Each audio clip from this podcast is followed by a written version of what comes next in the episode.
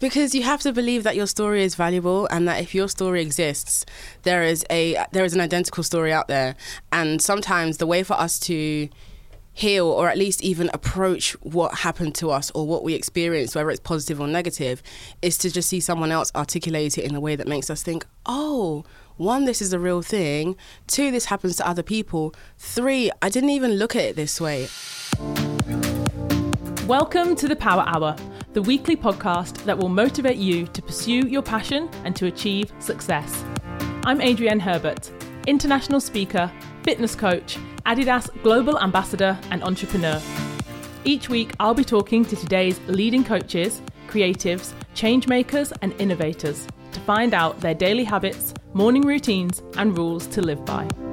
The Power Hour is all about taking just one hour each day to help you improve your life and unlock your full potential. Whether you want to build a business, write a book, run a marathon, or maybe you're just looking for a spark of inspiration, the Power Hour is going to help you get there faster.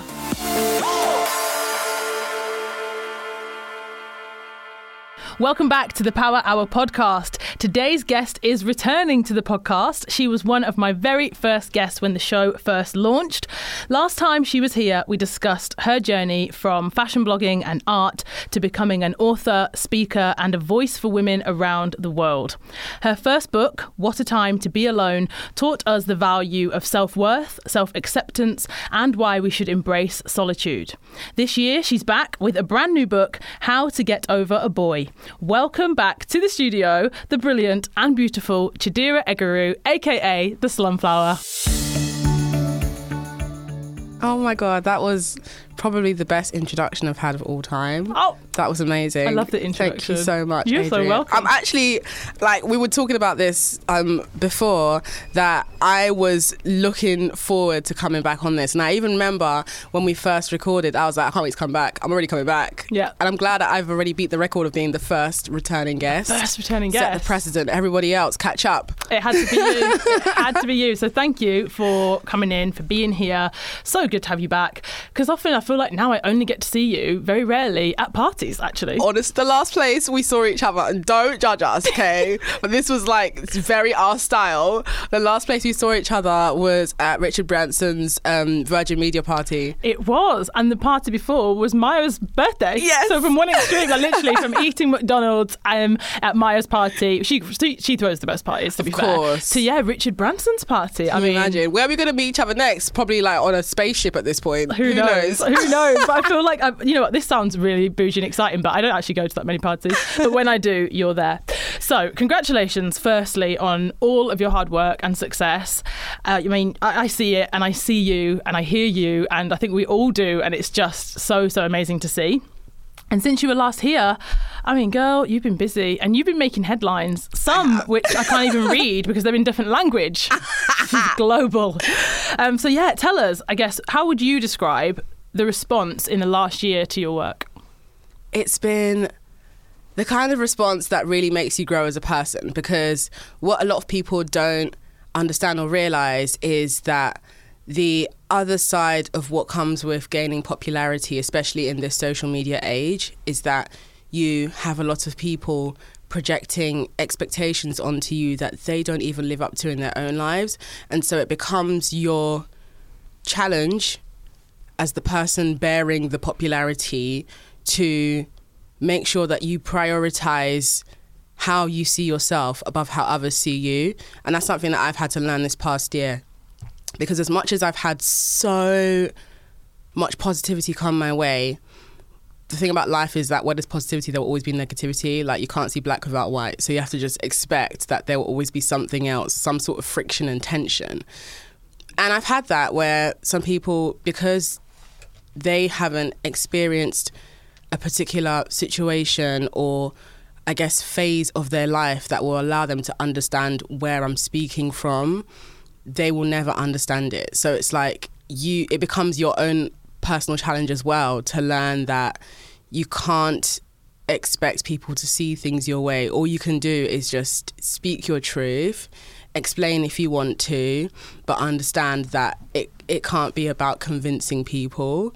Um, and that's something that has been very freeing for me, understanding that it's not my responsibility to convince you to want better for yourself. And if seeing someone else say that they want better for their self and they're going to actively pursue it brings a sense a sense of resentment inside you, then that's more something for you to observe and examine in your own time. But I've had to definitely learn also through witnessing other people's journeys expand and grow that we're all on our own life journey and it's inspiring to be able to be in a position where I can encourage other people to evolve and choose better for themselves. And I, and I love every moment of it and I hope I can get to do this for the rest of my life because as much as it does allow me to access comfort and safety in this annoying capitalist world we exist in outside of that it's given me so many opportunities to really develop as a person I feel like if I wasn't in the position that I'm in I probably would have been far less emotionally and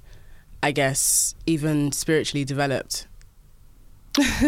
Wow, in a nutshell. Amazing. Yes. well, I'm listening to what you're saying and thinking, well, quite a few things really, because you said about, you know, speaking your truth. And I think you're somebody who you, you speak your truth, you live your truth. And I think often when people see someone who is outwardly confident and what they would what they would perceive to be confidence, they assume that you know that their opinion they can share their opinion with you they can challenge you on your opinion and that actually by you speaking that truth which can change you know our our, cha- our truth can change but that you are then almost held accountable to those words to live up to an expectation because you Chidera are now a spokeswoman and a role model. So everything you say and do must align with that. Do you ever feel that?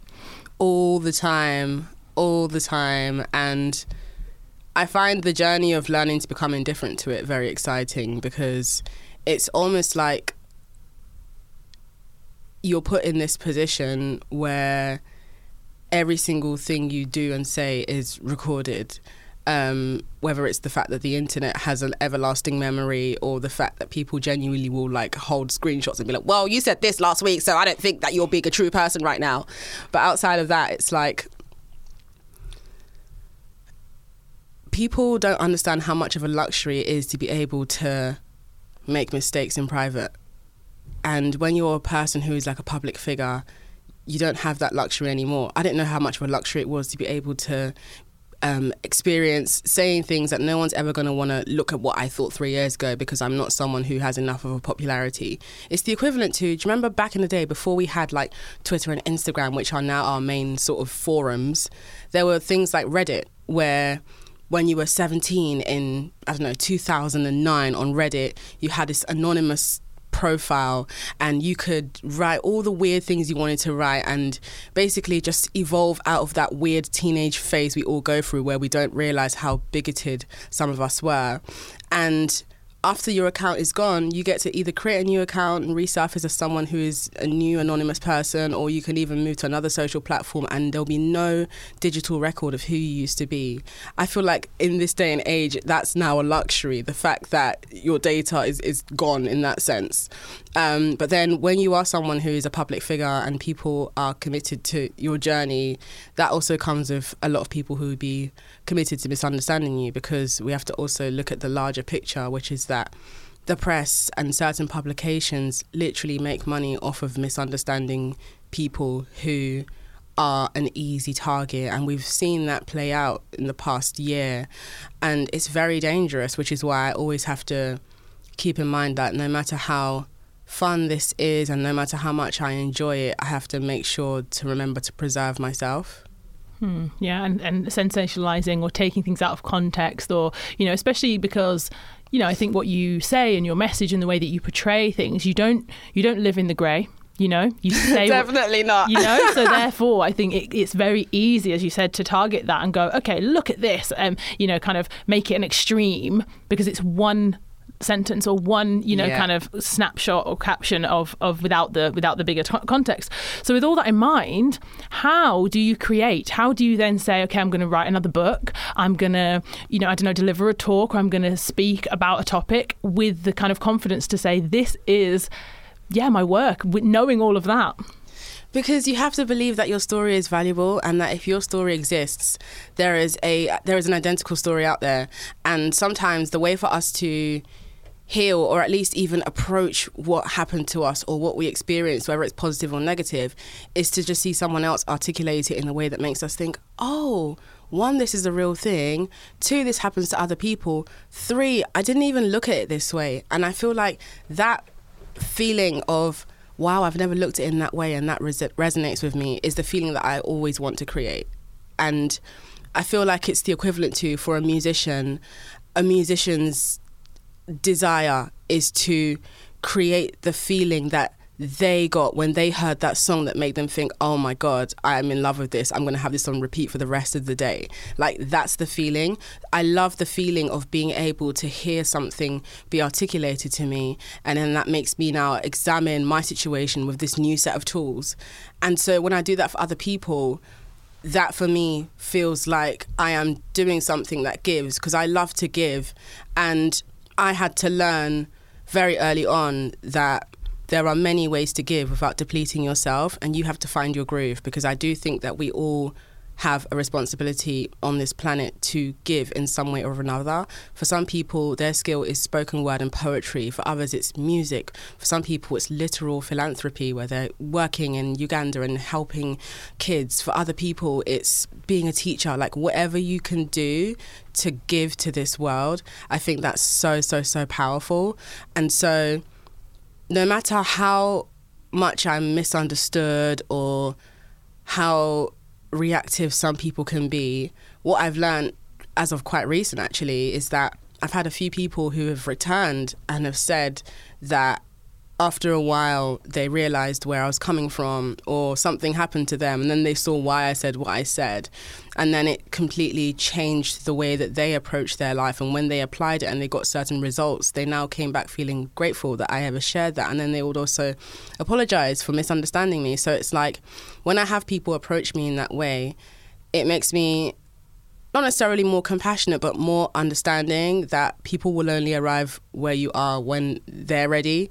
And so you have to believe that what you have to bring to this world is more valuable than the negativity that will that will always just exist there in some form of, of, or another. Like I've never come across any person who is successful in what they do without anybody trying to doubt them or without them coming across people that are resistance to what they're trying to do because you find that people like that who are really really cynical and resistant to people who are trying to be positive you have to keep in mind that that cynicism exists in other places in their life too like that person probably doesn't trust joy and you just got to leave them where they are Mm, yes, I know that. And that feeling that you described then, you know, you talked about music and the way it impacts people and how so many different people. You can be different age, different race, different gender, different country. It speaks universally, which is why, you know, for example, an artist that everybody loves around the world it kind of it has that universal feel as you described of going i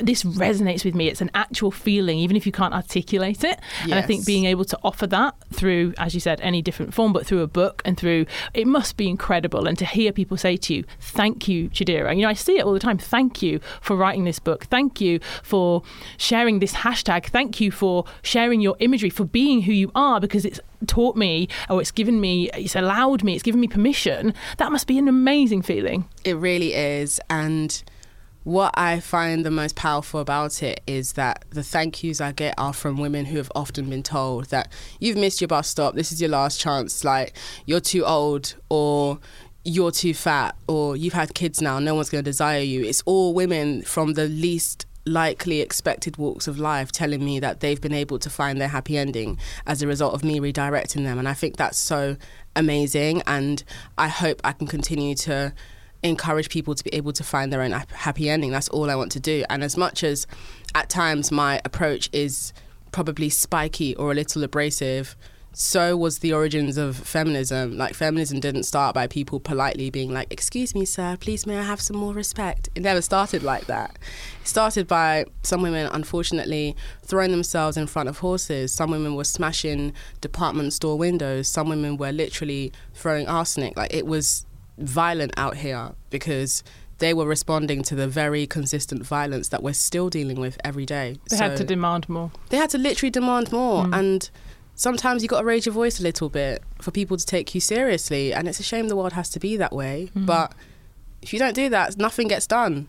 Amen. And also, that happy ending that you described might not be necessarily the happy ending that they thought of or the happy ending that we are told to prescribe to. So, the first book, What a Time to Be Alone, I mentioned it talks about solitude. And I don't know, I feel like when we spoke before, it wasn't a new concept, but I feel like it was newer. I feel like now, you know, a lot more mainstream people are talking about this this idea of solitude. So do you think that as a society we are changing our view on solitude, particularly for women?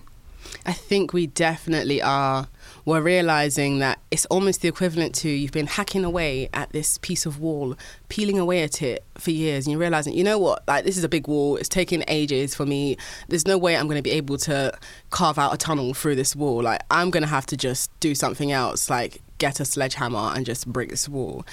And that's how I feel about people realizing that the more we invest ourselves in trying to create relationships from a place of lack rather than from a place of abundance, it just keeps on leaving us feeling depleted. And at some point, as a human being, when you realize something isn't working, you're forced to do something else. And if that something else means turning inward and rebuilding a relationship with yourself, a lot of people don't realize that that's the most powerful decision you can make in your entire life because that sets the tone for everything else, not just your relationships how you operate in your work environment, how you now talk to your children, how you talk to strangers in the street who annoy you, like, because that becomes your vibration, that becomes your default mode of moving through the world.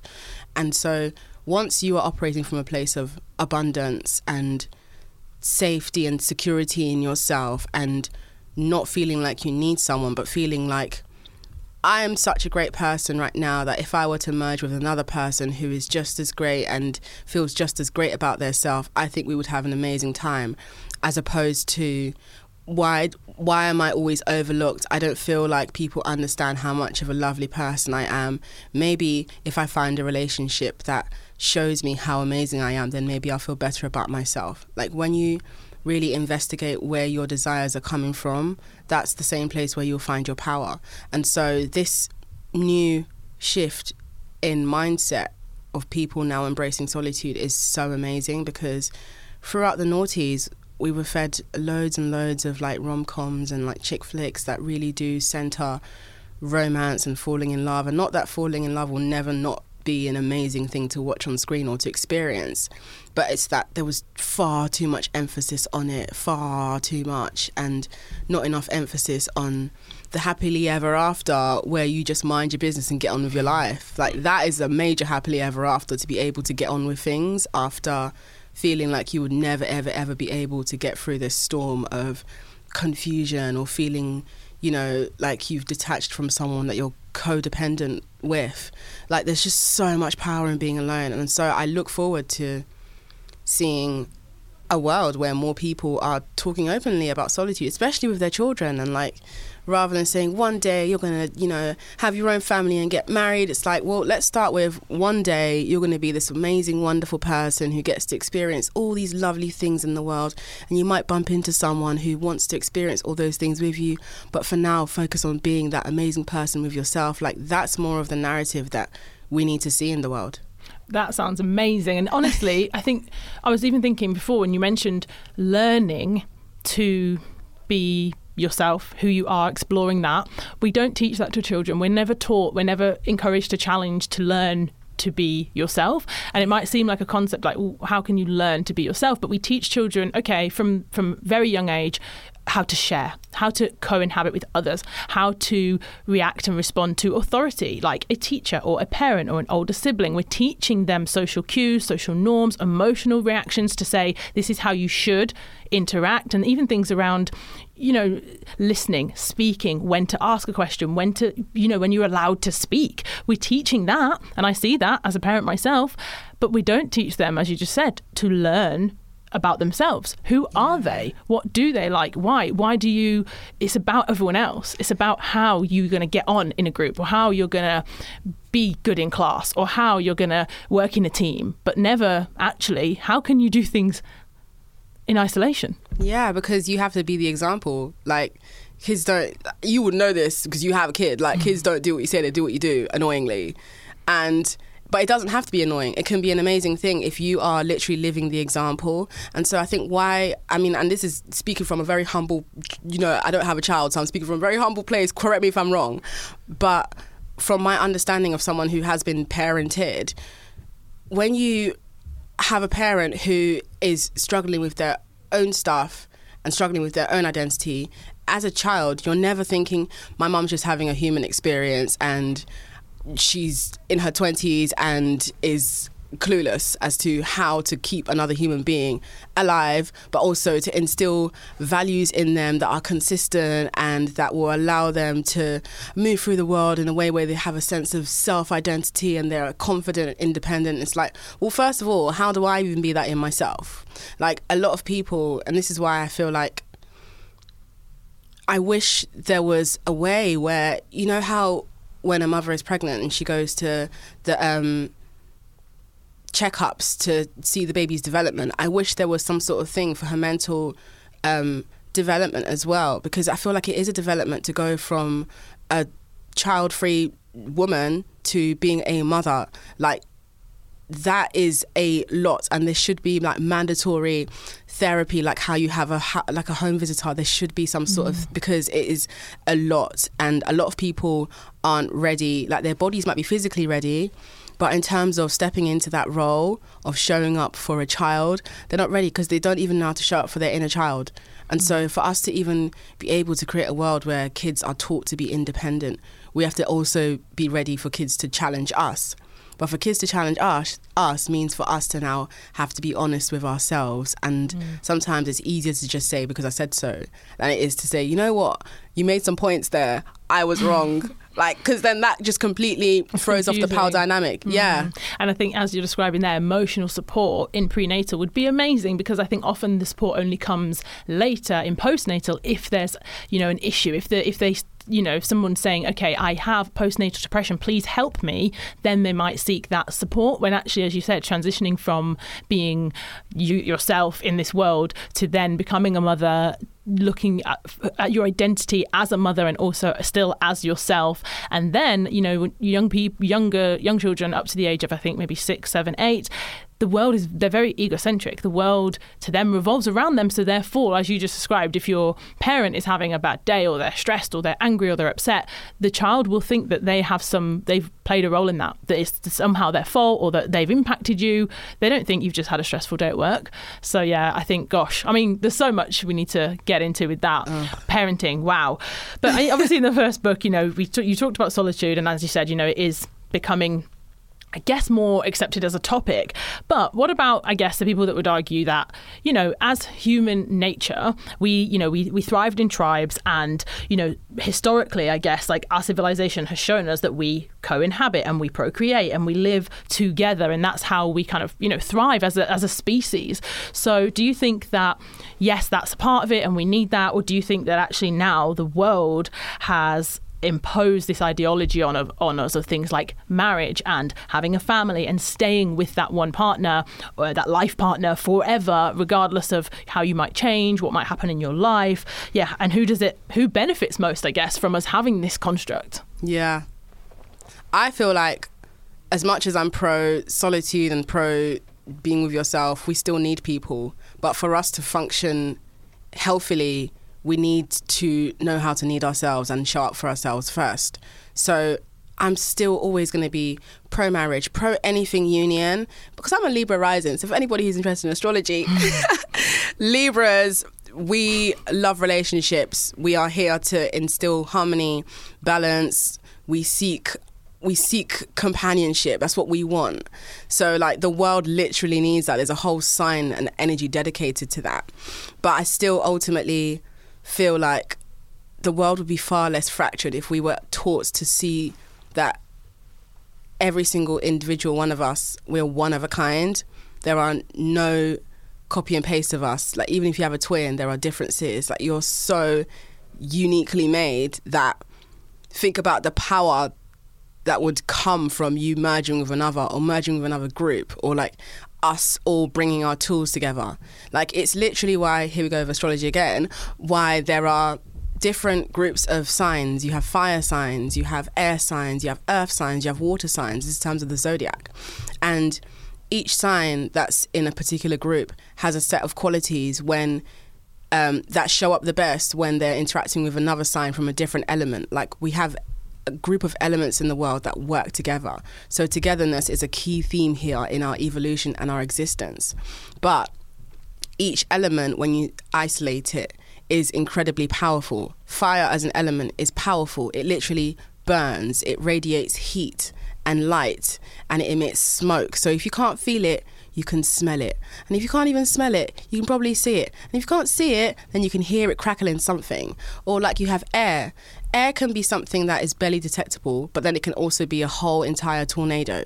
So it's like we are individually powerful. So if we know how to learn to have the patience to understand each other and interact with each other better and prioritize growth as a union, we could be powerful as a species, but our priorities don't lie in that because we're very, very ego focused, and that comes from fear, and that fear comes from the cultures and religions that we um, are born or raised into or that we choose to practice. And as much as culture and religion isn't entirely bad, it's the idea that we do use eternal damnation or you will burn in hell forever if you don't commit your life to Christ. Like the idea that it's almost like you're under duress. Because if that was a contract, that contract would be null and void because you signed it under duress. So it's like, how do we, mm-hmm. how do we even be able to form a society that is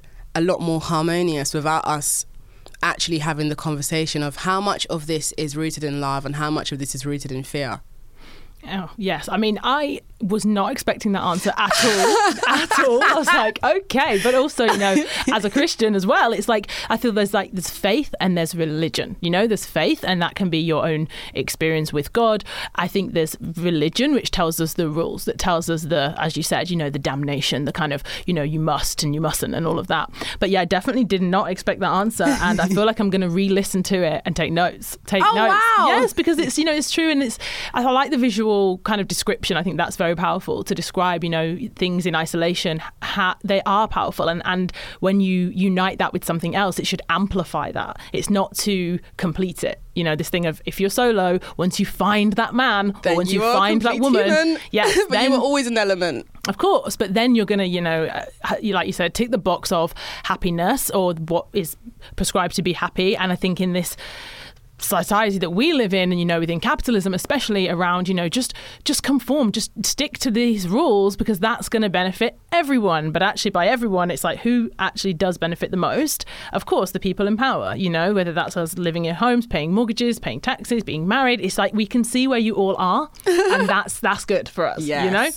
But moving on because i could definitely go off on one tangent about that the next book, the new book this year, you're talking to us about how to get over a boy. So the title would suggest, but I know there'll be some surprises in there. So tell us, who did you write this book for? And I'm assuming, I'm assuming there's a lot of people waiting to get their hands on it who are like, tell me, Chidera, how do I, how do I get over a boy? So I actually dedicated the book to my unborn daughter. I want this to be something that is just it's for her. It's like if I were to have a daughter right now, what would be the values that I would instill in her as a woman moving through the world should she choose to date men? Like that's based on the assumption that she might choose to date guys. Um, but also it was like a reminder for women that it's okay to make yourself the center of your world and we aren't told that. We don't hear it enough from our mums. Some of us heard it from our mums, but then the world told us otherwise, so we listened to the world instead.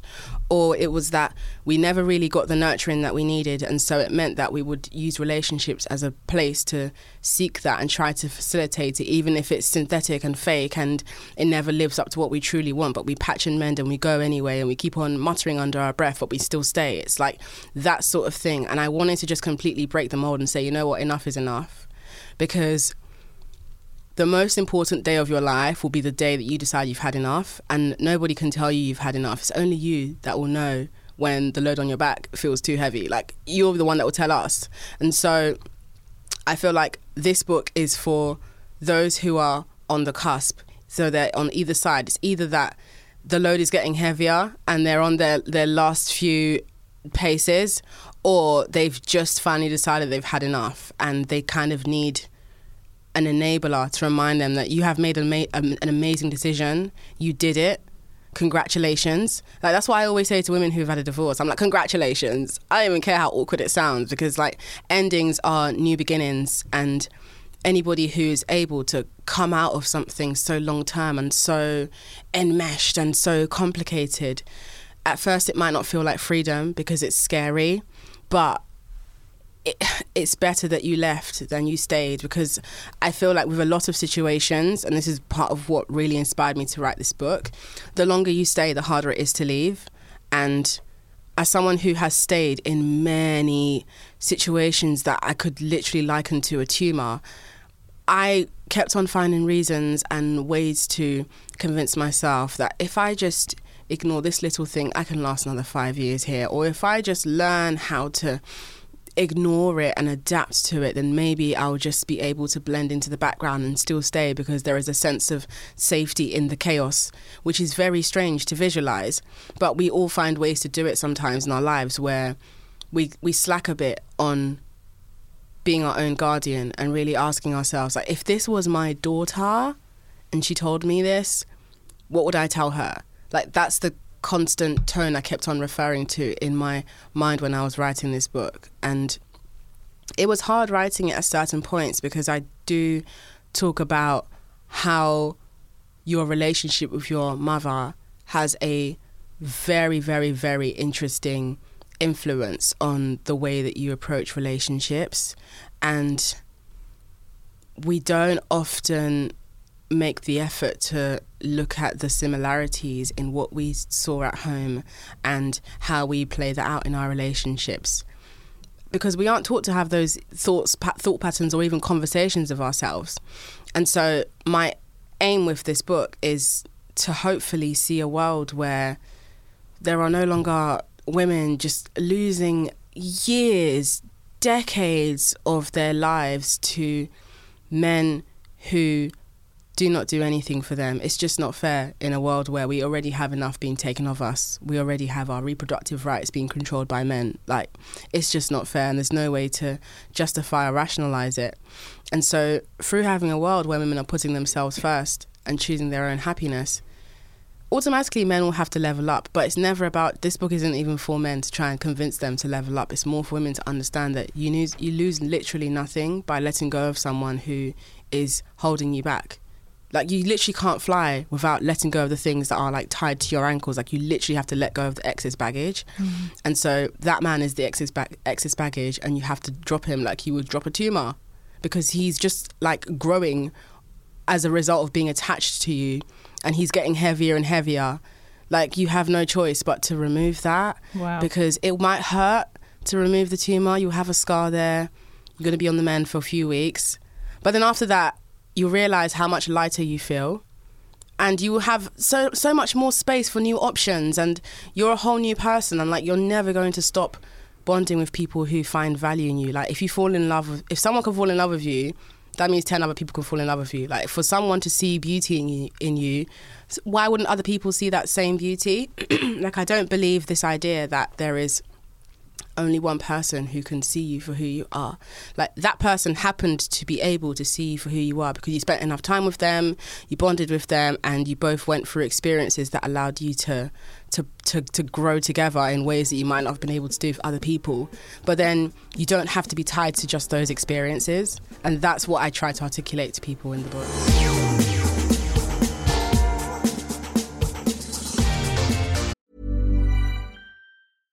Ever catch yourself eating the same flavorless dinner three days in a row? Dreaming of something better? Well, HelloFresh is your guilt free dream come true, baby. It's me, Keke Palmer. Let's wake up those taste buds with hot, juicy pecan crusted chicken or garlic butter shrimp scampi. Mm. Hello Fresh. Stop dreaming of all the delicious possibilities and dig in at HelloFresh.com. Let's get this dinner party started.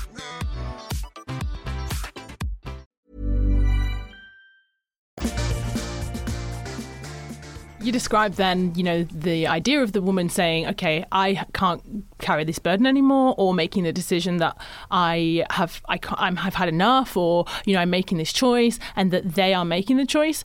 How about for the woman who the other person's made the choice. So there's an element of a feeling of rejection, maybe. There's a feeling that the, you know what I'm saying? So the other person is saying, I want to end this relationship. And they may be feeling that there's this new vacancy and absence in their life that they can't feel fulfilled or they'll never feel happiness again. Or they feel like, actually, if this person doesn't love me or has rejected me, I'll never get over this because yeah. I still love them and I still want to be desired by them. And we know that, right? We've seen it play out where they're like, they can't move on or build their self esteem because that is actually the final nail in the coffin that says, look, he doesn't want me. And I, you know, how, how, how difficult that is. So, how can people, if they're in that position, start to think about how to get over a boy? Yes, that's actually an important question because I think for a lot of women, we put our eggs in, in one basket, in one guy.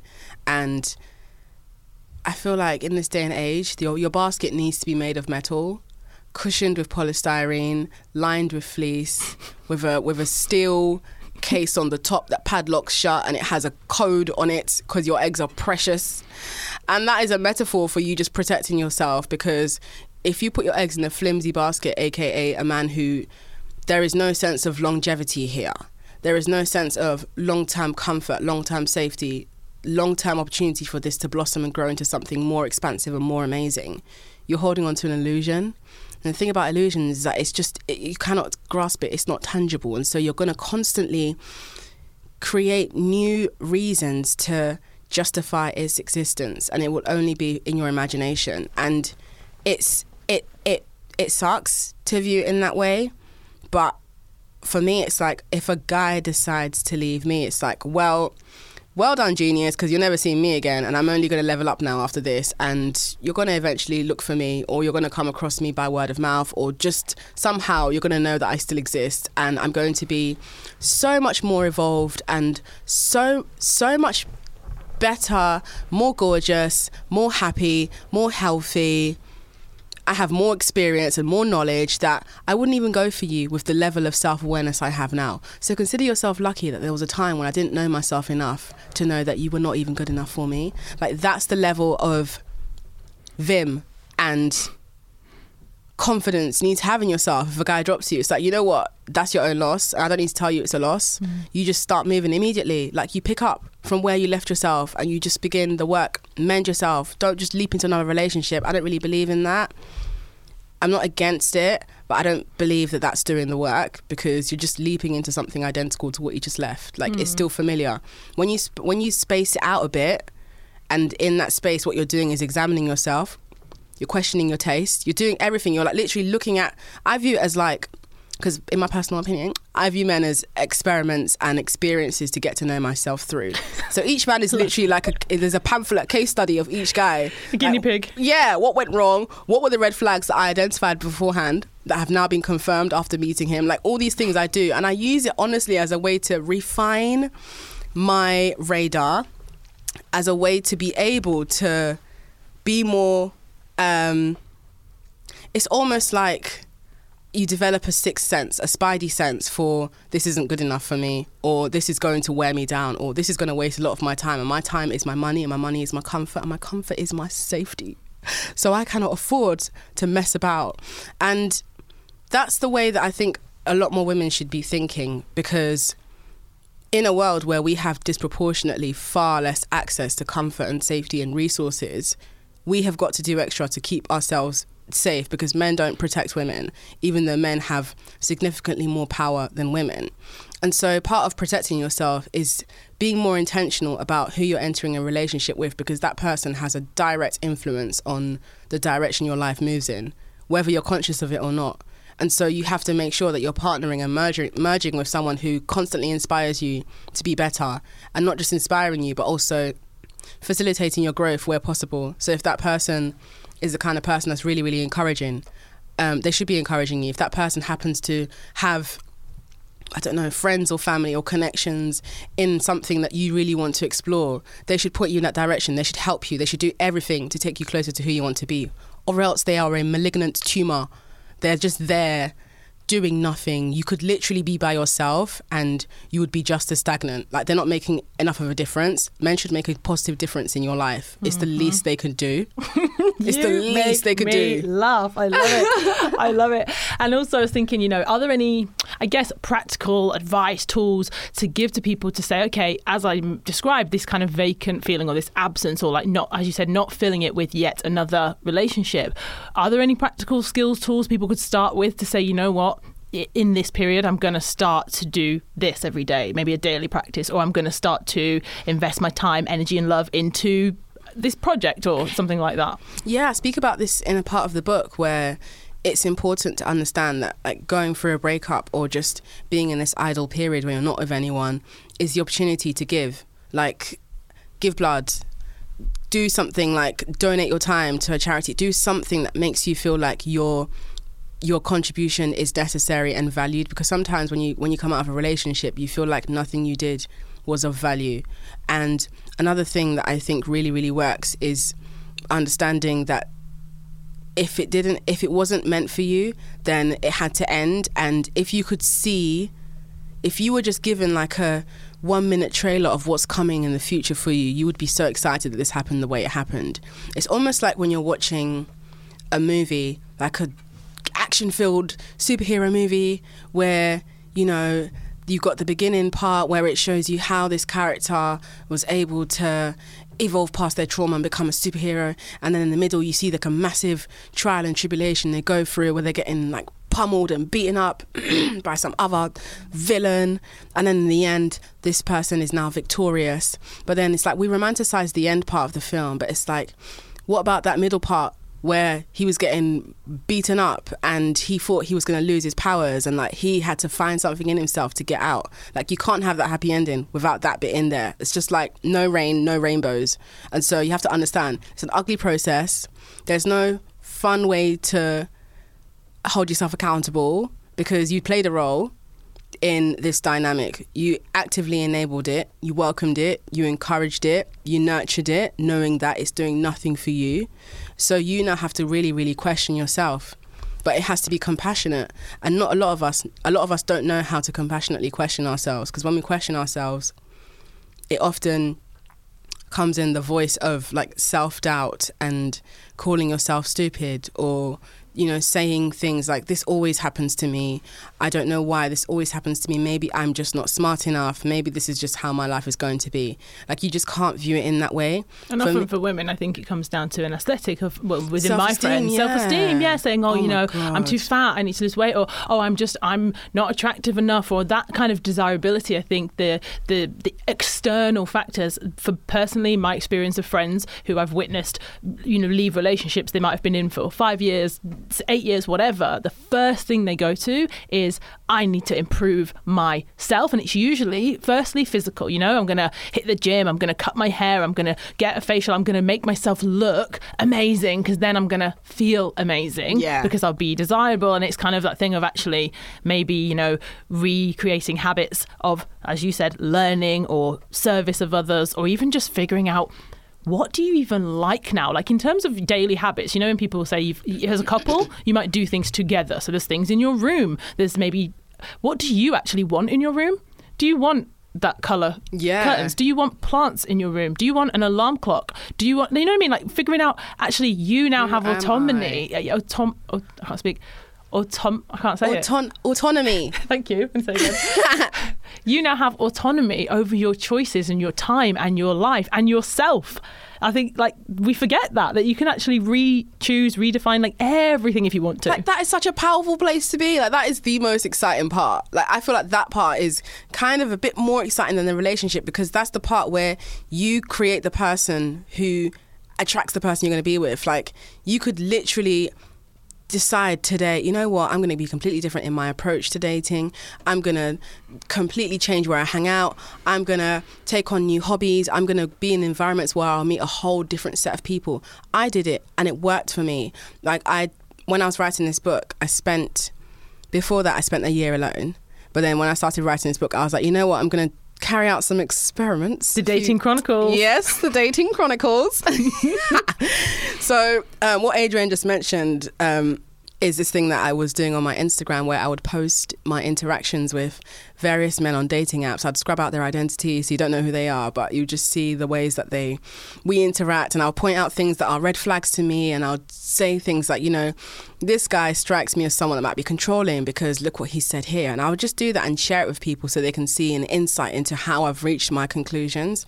And while I would go on some of these dates, I wasn't really going on these dates to be like, I hope this guy is the one. This could be something. Oh my goodness, we could get married. But it was more just, I just want to see, like, what can I learn about myself in this? What can I learn about men? What can I learn about human behavior? Also, I'm trying to try this food in this restaurant as well. Like, I'm just curious about, you know what I mean? It's like, and I it's feel just like, an experience. yeah, dating. pressure. honest, yeah, honestly. And Lauren London said this quote that I'll never forget. She said, "We don't own people; we experience them," and that counts even beyond dating. Even if even if you marry someone, even if you have a child, like, and you know this, like, you gave birth to your child. He came from your body, but you don't own him. You're his earth guardian, and one day he's gonna go out into the world and be his own. f- He's not already. He's already a fully formed person, but he's gonna be his own evolved person who makes his own choices completely separate from you, and you will not be able to physically control that in the way that you can for the most part now. And that's because you're experiencing him. You don't own him. You're a And s- witness. You're a witness, yeah. And it's like if we if we view it in a way where other people are opportunities for us to look into look into ourselves, they're like we're we're all windows to each other basically. Because it's like how we're interacting with each other now, me and you, Adrienne. This is a unique interaction and we have our own unique way of interacting with each other. The way that I interact with you is not the way that I interact with anybody else. And the way that you interact with me is not how you interact with anybody else because like how I mentioned the elements earlier, we have a certain unique set of combinations in ourselves that when we merge together, we create this thing, Power. this power, this thing between ourselves. Um, and that's how we socialize and that's how we just interact with each other.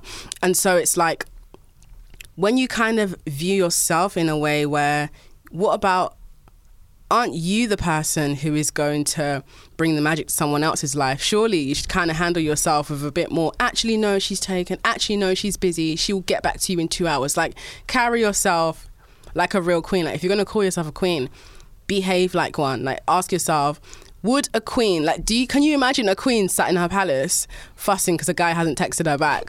Or can you imagine a queen being like oh this man didn't text me back. Oh well i have 10 other people who would just be over the moon at the mere possibility of me having eye contact with them because i am a queen. Like view yourself in that way. I know it sounds a little bit funny, but honestly, when you carry yourself like someone who deserves to be treated well, people will treat you well. It's as simple as that. Hear it. I love you, Chidera. I mean, I, love could you, talk to you all day, and I just hope that for the listeners, you know, I hope that I hope they'll take, you know, what from whatever they need to, whatever they want to, but they'll also share it with someone who they know needs this conversation. Because as women, we all have different women in our lives, different ages, different stages in their uh, in their life, and I think there's definitely. Yeah, a lot of women who I know need to hear this conversation. So thank you, Chidera. Oh, thank you. It's amazing. me. I mean, there's so many things. I mean, you're definitely going to have to come back every year, but This has it to be a thing now. Definitely, but it is it. 2020. It is the start of a new year. Obviously, there's a lot of things at this time of the year. I think where people say, "Okay, I'm committing to this," or "I'm starting this project," or "I am," or you know, good for them. You know, going to transition, going to change, going to embrace that. So I read something yesterday actually, which I absolutely loved, which said, "What you will allow, what you allow, will continue." And I thought that is truth and wisdom. So I kind of thought about that for a while, kind of in my mind yesterday and today. So, firstly, do you have any kind of affirmation or mantra for the year ahead? And what are you, what would you say to people at the start of the year? There's this um, print I have on my wall, and it says, Sometimes not getting what you want is the greatest stroke of luck. And I wake up to that every day, and I remind myself that it's true because in the moment, especially when your ego really wants something, whether it's a guy, whether it's an opportunity, whether it's even be able to get into that party. Like you really, really want it, you're just hell bent on it, and sometimes you can't even explain why you want it, but your ego just really wants it. And you might feel burnt out afterwards, like, damn, I really wanted that. I'm so annoyed, and it just kind of it forms this attachment in your mind. But actually, when you look back weeks later or even months later and you're no longer attached to that feeling, it's like, I don't even know why I wanted that so bad because now I've got better. Like, I've been able to even forget that that happened and now better is in my life. And we should all try to be like that. I can't explain it. It's the equivalent to, you know, when a child is like holding on to a piece of cardboard and they just really like playing with the cardboard. They're just so obsessed with the cardboard.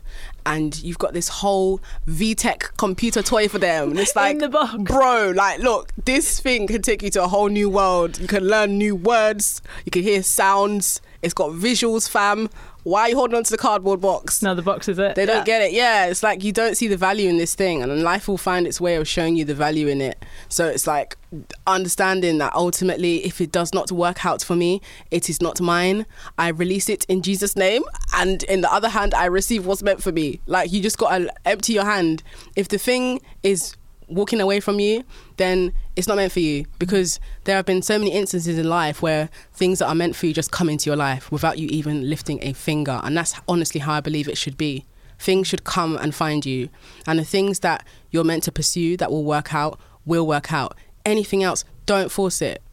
No forcing ponytails, no forcing trying to burst pimples. Like, just stop forcing it. Love Let's it. just all stop forcing it. That is the mantra for 2020. you are funny. Okay. so before I ask you my closing question, Chidera, can you tell us all where we can get this book and where we can find more of you and your wonderful work online? Oh, thank you so much. How to Get Over a Boy is out everywhere. February 6, 2020. It's available in all good bookstores, including Waterstones, Barnes and Noble, Amazon for my international peopledom. Um, but thank you so much for supporting me. Uh, you can find me online at the Slumflower on all social media platforms including theslumflower.com yeah Great, get into it. And my final closing question for you is all about time. We heard before about Chidera's Power Hour, so if you want to hear more about that, you need to scroll back and you need to find that first ever interview. But my question on this series is if you could have one extra hour every day, from now on, there's 25 hours in a day, what would you use your extra hour for? Wow i've never thought of this as a question Because everyone says it. They're like, I don't have enough time, Adrienne, to have a power so hour. true. Honestly, I think I would use it to. I'd give myself that one hour to binge watch astrology stuff on YouTube. And the reason why is because astrology has been really, really instrumental in my life the past maybe like four months because I've started to. I'm the kind of person where I need to put a reason behind something happening for me to be able to move past it. So astrology allows you to understand that there are there are greater structures happening around us. Whether we believe in astrology or not, stuff is happening. It's like not believing in the sun, but the sun rises every day, regardless of what you think. Um, and so, why astrology has been useful for me is because when I understand things like, oh, I'm a Gemini moon, which is why I'm I love talking to people and I'm always going off on different tangents, and oh, I'm a Libra rising, which is why I need to be careful about being a people pleaser because Libra is all about harmony, and sometimes we silence our own voice to accommodate everybody else in fear of creating tension or oh wow in my second house i have pluto. So that means that i have quite a um turbulent relationship with how I view money, and maybe I should, you know, work carefully through the way that I approach making money and like the way that I save money. And like when you look at your birth chart, by obviously you need your mom to tell you your birth time, but when you know your signs and when you know where things are placed in your life, you can then almost anticipate certain things and you can stop beating yourself up and you can instead be like, okay, maybe this behavior is reflective of the fact that I have this particular trait in my chart. So that's an opportunity for me to point at somewhere that I need to work work on as opposed to because some people tend to use astrology as an excuse to be a prick. Like, yeah, I'm a Gemini moon, so yeah, I just talk over people. Like, I can't do anything about it. Sorry. It's like, no. The whole point of astrology is for you to be able to point out your strengths and your weaknesses and use what's in your chart to work in your favor. That's why we all have a unique combination of elements. We have been given a set of tools in this lifetime, and that's our own assigned toolbox. It's the equivalent to like your friend has her own set of brushes and her own way of putting on her makeup. If you dip into her brushes and use it might not work for you because she needs her eyeshadow brush, yeah? And there's only one eyeshadow brush. Maybe in your toolkit you've got a beauty blender. Like you've been given what works for you in this life. And your job is to use what you have to create the person that you've been called to be. And that is incredibly powerful, whether you use astrology or not. So I would really dedicate that hour to watching things that remind me that there is always work to be done on myself and I can't just relax into my current state of evolution. I have to keep on evolving and I have to keep on moving beyond what I already know. I have to literally expand and absorb everything lifelong learning. To do it sounds like you need more than an hour for that. for that. yes. But I love that. Thank you so much again for coming in and for being on the show. You are so wonderful. I hope that people will enjoy this episode and, as I said, share it with someone who needs to hear it. Thanks so much for listening to the Power Hour. Remember that you can rate and review on iTunes. Have an awesome week. See ya. Bye. Bye.